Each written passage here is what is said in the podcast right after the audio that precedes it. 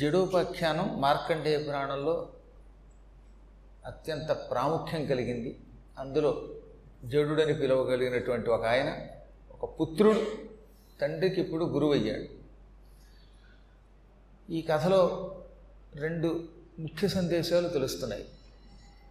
ఒకటి ఎంత గొప్పవాడైనా ఏదో ఒక సమయంలో అహంకారం పొందితే మళ్ళీ జన్మెత్తవలసి వస్తుంది పతనం అవుతాడు కానీ ఆ పతనం అయ్యేటప్పుడు కూడా మళ్ళీ ఆయన గురువుని ధ్యానించటం వల్ల పూర్వజన్మ జ్ఞానంతో పుట్టాడు.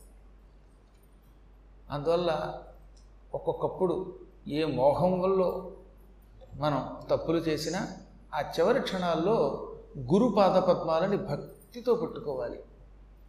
గురు ధ్యానం చేయటం వల్ల మరీ పతనం కాకుండా మళ్ళీ జీవి ఉత్థానం పొందుతాడు. నాశనం కాకుండా ఉద్ధరింపబడతాడు. జన్మ తప్పలేదు. కానీ ఆ జన్మ ఏదో నీచ జన్మ కాకుండా పవిత్ర జన్మ వచ్చింది.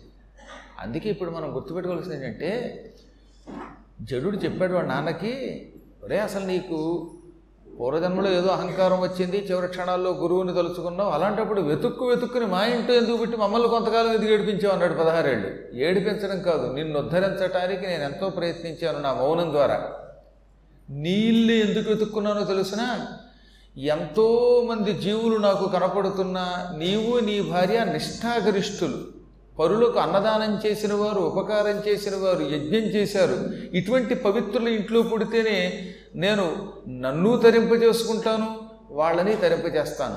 అందుకని గురువుగారి యొక్క పాదపద్మములను ధ్యానించిన కారణం చేత యోగభ్రష్టుడైన నేను మీ ఇంట్లో పుట్టానన్నాడు శుచీనాం శ్రీమతాంగేహే యోగభ్రష్టోభిజాయతే.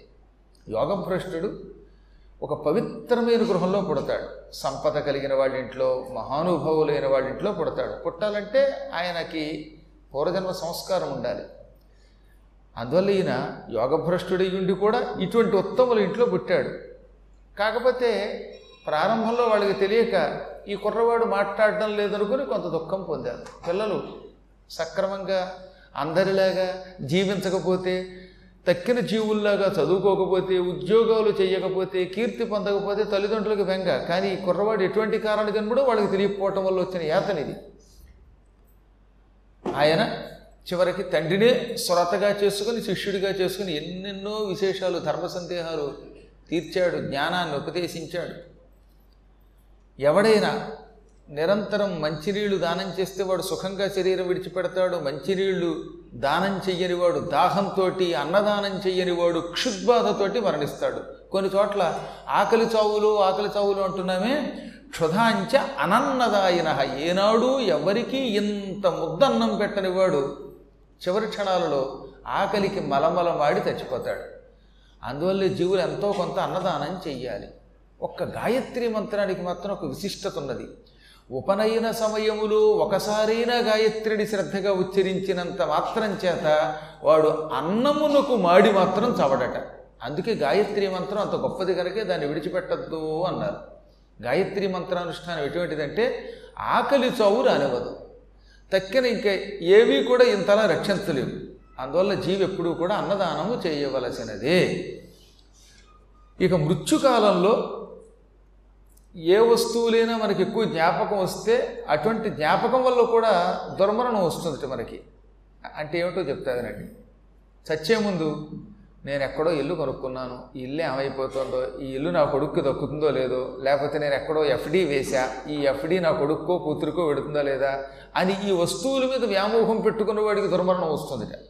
అందుకే హాయిగా ఓపిక ఉన్నప్పుడు వాళ్ళకి అంటగట్టేయండి. ఎందుకు వచ్చింది మీకు? కొంత వయస్సులో మార్పు వచ్చింది.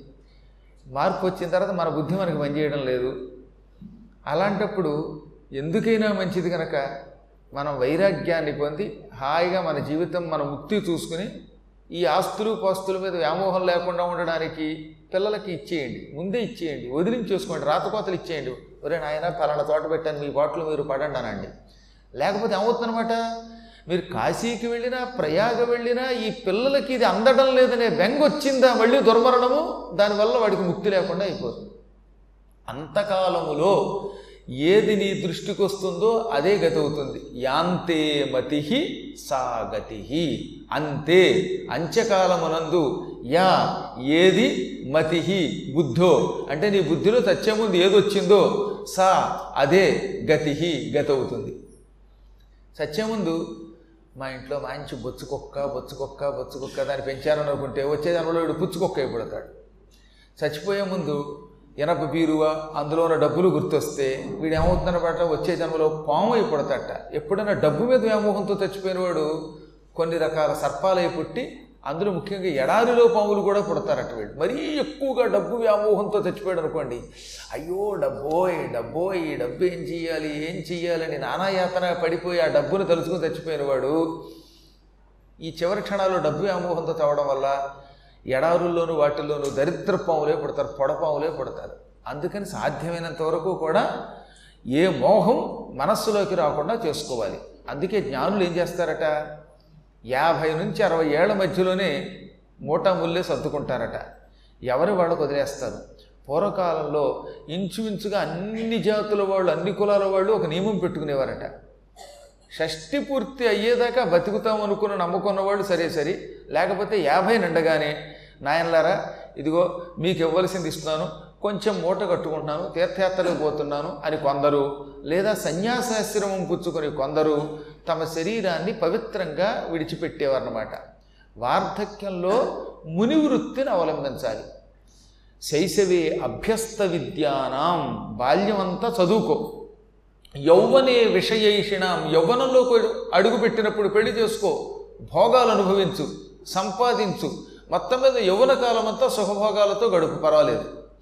వార్ధకే ముని వృత్తినా వార్ధక్యం రాగానే మునిలో బతుకు. ఇంకస్సలు కుటుంబం గురించి పట్టించుకోకు. నువ్వు ఎంత పట్టించుకున్నా అదే గతి. పట్టించుకోకపోయినా అదే గతి. కాకపోతే కుటుంబం బాగుండాలని నీ జపాన్ని మాత్రం ధారపోయి. ఇంతకుమించి ఏం చెయ్యొద్దన్నారు. మళ్ళీ కుటుంబాన్ని పట్టించుకోవద్దంటే అజ్ఞానంతో పట్టించుకోకపోవడం కాదు.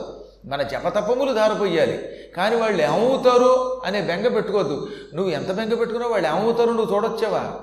దానివల్ల ఏమవుతుంది? వాళ్ళ మీద బెంగ పెట్టుకుంటే అనారోగ్యం వస్తుంది నిద్ర పట్టదు చివరికి ఏమైపోతామో తెలియదు. అందుకని ఏమన్నాడు? వార్ధక్యంలో మునివలే బ్రతకాలి. యోగేనాంతే తను త్యజాం. శరీరం విడిచిపెట్టేటప్పుడు యోగాభ్యాసంతో విడిచిపెట్టాలి. ఇవన్నీ కష్టం కనుక కొంతైనా బంధం తగ్గించుకోండి అన్నారు కలియుగంలో. అందువల్ల సాధ్యమైనంత వరకు ఈ భవబంధాల మీద వ్యామోహం పెట్టుకున్నవాడు కూడా దుర్మృత్యువు పొందుతాడు. మోహాజ్ఞాన ప్రదాతారహ ప్రాప్నువంతి మహద్భయం. ఇప్పుడే మళ్ళీ చెప్పాడు శ్లోకంలో. మోహం వల్ల అజ్ఞానం వల్ల ఏమవుతుంది? భయం కలుగుతుంది. అందుకే మనం మోహంలో పడకూడదు మన మోహం ఇతరులకు అంటగట్టకూడదు. ఏమమ్మా పిల్లల సంగతి పట్టించుకోకుండా తీర్థయాత్రలు పెడతావు అని పక్క వాళ్ళకి అసలు చెప్పకండి. కొంతమంది ఏంటంటే వాళ్ళు ఎలాగో పురాణం వినరు. వారు ఎలాగో మంచి పనులు చేయరు తీర్థయాత్రలకు వెళ్ళరు. కానీ వెళ్ళే వాళ్ళని తమ మోహం వాళ్ళకంట కట్టి ఇంట్లో ఉండి జాగ్రత్తగా ఉండండి. ఈ డబ్బులు బ్యాంకులో వేసుకుంటే రెట్టింపు అవుతుంది. అనవసరంగా ఎందుకు వచ్చింది? కాశీ అంటారు ప్రయాగ అంటారు పుష్కరం అంటారు. ఈ డబ్బులు ఎంత వేస్టో? ఈ పదివేలో పదిహేను వేలో దాచుకోండి అని వెళ్ళే వాళ్ళని కూడా అజ్ఞానంలో పడవేసేవారికి మోహదాతలు అని పేరు. అజ్ఞానాన్ని బోధించే వాళ్ళని పేరు. ఇటువంటి వాళ్ళు కూడా మహాభయంతో వేదనతో రోగాలతో తీసుకుని శరీరం విడిచిపెడతారు. కూట సాక్షి తప్పుడు సాక్ష్యం చెప్పేవాడు. అబద్ధపు సాక్ష్యం చెప్పేవాడు. కోర్టుల్లో కొంతమంది చూసారా? తప్పుడు సాక్ష్యంతో బతికేవాడు ఉన్నారు. మాయిదారి సాక్ష్యం అసత్య సాక్ష్యం. ఇలా తప్పుడు సాక్ష్యాలు చెప్పి బ్రతికేటటువంటి నీచాతి నీచులు మలమలమలమల మాడిపోయి రోగాలతో తీసుకుని మలమూత్రాల మధ్యలో పడి తస్తారు. మృషావాది అనవసరమైనటువంటి మాటలు తప్పుడు మాటలు మాట్లాడేవాడు. సత్యం ఉండదు. అన్నీ అసత్యాలే అనమాట అన్నీ మృషలే పలుకుతాడు మృష అంటే అసత్యం. ఇలా అసత్యాలు పలికేవాడు. యశ్చ అసత్ అనుశాస్తివై. ఇతరులకు తప్పుడు శాస్త్రాలు బోధించేవాడు. అంటే మంచి చెప్పకుండా నాస్తికవాదాన్ని బోధించేవాడు.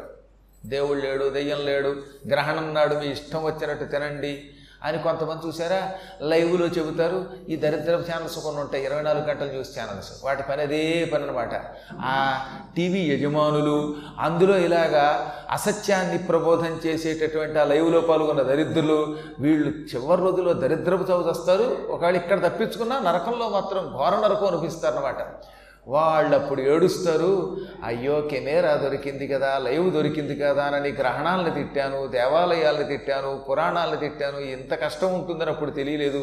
ఆ యముడేదో ముందే చెబితే బాగుండురా బాబోయ్ ఓరి యముడోయ్ ఇన్ని కష్టాలు ఉంటాయని తెలియక మేమేదో యముడికి మొగుడు అనుకున్నాం. ఆ ఉట్టి టైటిల్సే తప్ప అసలు నువ్వే మాకు మొగుడు అని ఇప్పుడు తెలుస్తోంది అని ఏడుస్తారట అక్కడికి వెళ్ళాక. కాబట్టి అసత్యాస్త్రాలు పలికేటటువంటి వాళ్ళు శాస్త్రాలకి విపరీత భాష్యాలు చెప్పేవారు నాస్తికవాదం చేసేవారు. తే రోహమృత్యవ సర్వే. వీళ్ళు చివరి రోజుల్లో ఘోర మరణం పొందుతారు.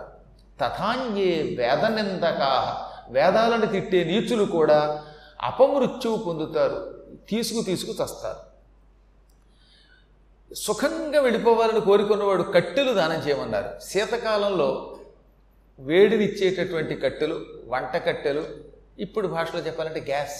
ఎవరికైనా మంచి గ్యాస్ సిలిండర్ దానం చేస్తే అటువంటి వాళ్ళు దుర్మృత్యువు పొందకుండా సుఖంగా శరీరం విడిచిపెడతారు.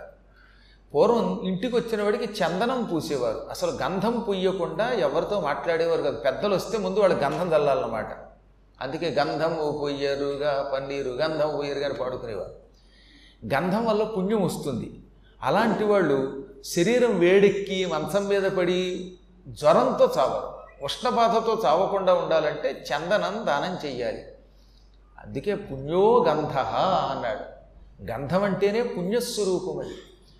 మనకి షోడశోపచారాల్లో కూడా పరమాత్మని గంధంతో అర్చిస్తే పుణ్యం లభిస్తుంది అని ఉంటుంది. గంధాత్ పుణ్యమవాప్స్యసి. గంధములు సమర్పిస్తే శివుడికి కానీ గణపతికి కానీ అమ్మవారికి కానీ ఎవరికైనా సరే అర్చన చేసేటప్పుడు ఇంత గంధం వారి మీద వేస్తే ఆ గంధం వల్ల పుణ్యమును పొందుతావు.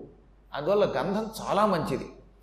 చివరి క్షణాలలో మంచం మీద రోగాలతో చావకుండా ఉండాలంటే గంధం భగవంతునికి ఇంటికి వచ్చిన గురువులు లాంటి పెద్దలకి కూడా పుయ్యాలి. గంధం పుయ్యకుండా అసలు ఏ పని చేయకూడదట. పంచోపచారాలు తప్పక చేయాలి ధూపం దీపం గంధం పుష్పం ఏదన్నా నైవేద్యం అంటే ఆహారం ఈ ఐదు కూడా సమర్పించాలి. ఏ గురువును మీ ఇంటికి పిలిచారు వెంటనే ముందు ఏం చేయాలన్నమాట? గంధం పుయ్యాలి పుష్పం ఇవ్వాలి ధూపం ఇవ్వాలి. ధూపం ఇమ్మన్నారు కదా అని ముక్కులో పెట్టకండి పొగరా. అలా చూపిస్తే చాలు. కొంతమందికి పాప అవతలవాడికి ముక్కులు పూడుకుపోయి నానాయాతన పడుతుంటే మా గురువుగారు ధూపం ఇమ్మన్నారండి పంచపూజలు చేయమన్నారండి అని ఆ ముక్కులో పెట్టి పీల్చు పీల్చు అంటే వాడు ఇక్కడే వెళ్ళిపోతాడు. కాబట్టి అజ్ఞానంతో కూడిన పూజ కాకుండా అలా చూపించు అన్నారు అది దీపం పెట్టండి అంటే దీపం ఎక్కడ పెడితే అక్కడ పెట్టేయడమా? గురువులకి దీపం పెట్టమన్నారంటే ఒక ఆవిడ పురాణం ఒకని కింద పెట్టేసింది ఆ కాలు కింద. అలాగే గుళ్ళో కూడా ఎక్కడ పడితే అక్కడ దీపారాధన చేస్తే మళ్ళీ పుణ్యం రాదు. ఓ పక్కన గణపతికి అక్కడ అడ్డంగా పాపం కట్టారా? అక్కడ కూడా పెట్టేయటమే. దాంతో ఈ పిచ్చాళ్ళు తెలియక ఏం చేస్తారో? ప్రమిదం దగ్గరికి వెళ్ళి ఎంతసేపు కొంతమందికి ఇదే దృష్టి కింద దృష్టి ఉండదు కదా. దాంతో వీళ్ళ దీపం తొక్కేసింది నేను ఒక ఆవిడ. నిన్న నా అడముందు ముందు చూశాను. ఎవరో గణపతి దగ్గర దీపం వెలిగించారు. పాప ఇదివరకు అక్కడ ఉండేది బోర్డు. అమ్మా అయ్యా ఎక్కడ పెడితే అక్కడ దీపం వెలిగించండి అని బతిమాలి పెట్టారు. రోజు ఎన్ని బ్యానర్లు పెడతారు? మనకు కొంచెం బుర్ర ఉపయోగించాలి. మన బుర్ర మనం ఉపయోగించకపోతే ఎలాగండి? దీపారాధనకి ఒక నియమం ఉన్నది. ఎక్కడ పెట్టాలో అక్కడ పెట్టాలి. అయినా మన ఇష్టం వచ్చినట్టు వెలిగించకూడదు. అచ్చిక స్వామికి ఇస్తే లోపల చక్కగా అందులో ఆ నూనె ఆ నెయ్యో పోస్తారు. ఊ కనిపించిన చోటలా పెట్టేస్తే మొత్తం గుడంతా కంపైపోతుంది. అందువల్ల నియమము లేని దీపం మళ్ళీ వ్యర్థం. దీపం అలా వెలిగించి చూపించంతే కాంతి. ఈ విధంగా దీపం ఇవ్వాలి. తర్వాత ఆహారం అంటే ఏమిటనమాట ఒక పండు పాలు ఆయనకి ఇస్తే ఆయన సేకరిస్తే చాలు. తినక్కర్లా తాగక్కర్లా. ఏమండో మీరు నైవేద్యం తినాలన్నారు. ఇప్పుడు ఈ పాలు మొత్తం తాగకపోతే మీ సంగతి చూస్తాను. ఆయన అమాంతంగా నోట్లో అదేదో గెరాటు పెట్టి పోసేస్తే చచ్చిపోతాడు వాడు. ఆ పాలు లేక పండు చేతికి ఇవ్వటం ఇవి నియమం ఏమిటంటే ఇవ్వడం వరకే. వారు ఏమి స్వీకరిస్తే వారు స్వీకరిస్తారు. ఇలా పెద్దలని గురువులను దేవతలను ఈ పంచోపచారాలతో అర్చించేటటువంటి పుణ్యాత్ములు సుఖముగా అది కూడా వయస్సు మీరాక వార్ధక్యంలో శరీరం విడిచిపెడతాడు ఇలా అనేక విశేషాలు చెప్పాడు ఆయన. ఇక ప్రాణం పోయే ముందు ఎవరు కనపడతారు? పాపాత్ముల గురించి ముందు చెప్పాడు తర్వాత పుణ్యాత్ముల గురించి చెబుతాడు. ముందెప్పుడు కూడా దుష్టుల గురించి చెబితే ఆ తర్వాత శిష్టుల గురించి చెప్పడం కొంచెం తేలిక అవుతుందన్నమాట. ముందు సుఖం అనుభవించి తర్వాత దుఃఖం అనుభవించడం కష్టం కదా. అందుకని ముందు దుఃఖం గురించి చెబుతాడు. బాగా ఎండలో మాడిపోయి వచ్చాక ఏసీలో కూర్చుంటే హైగా ఉంటుంది కానీ ఏసీ అనుభవించాక ఎండలో వారేశారంటే చాలా యాతన.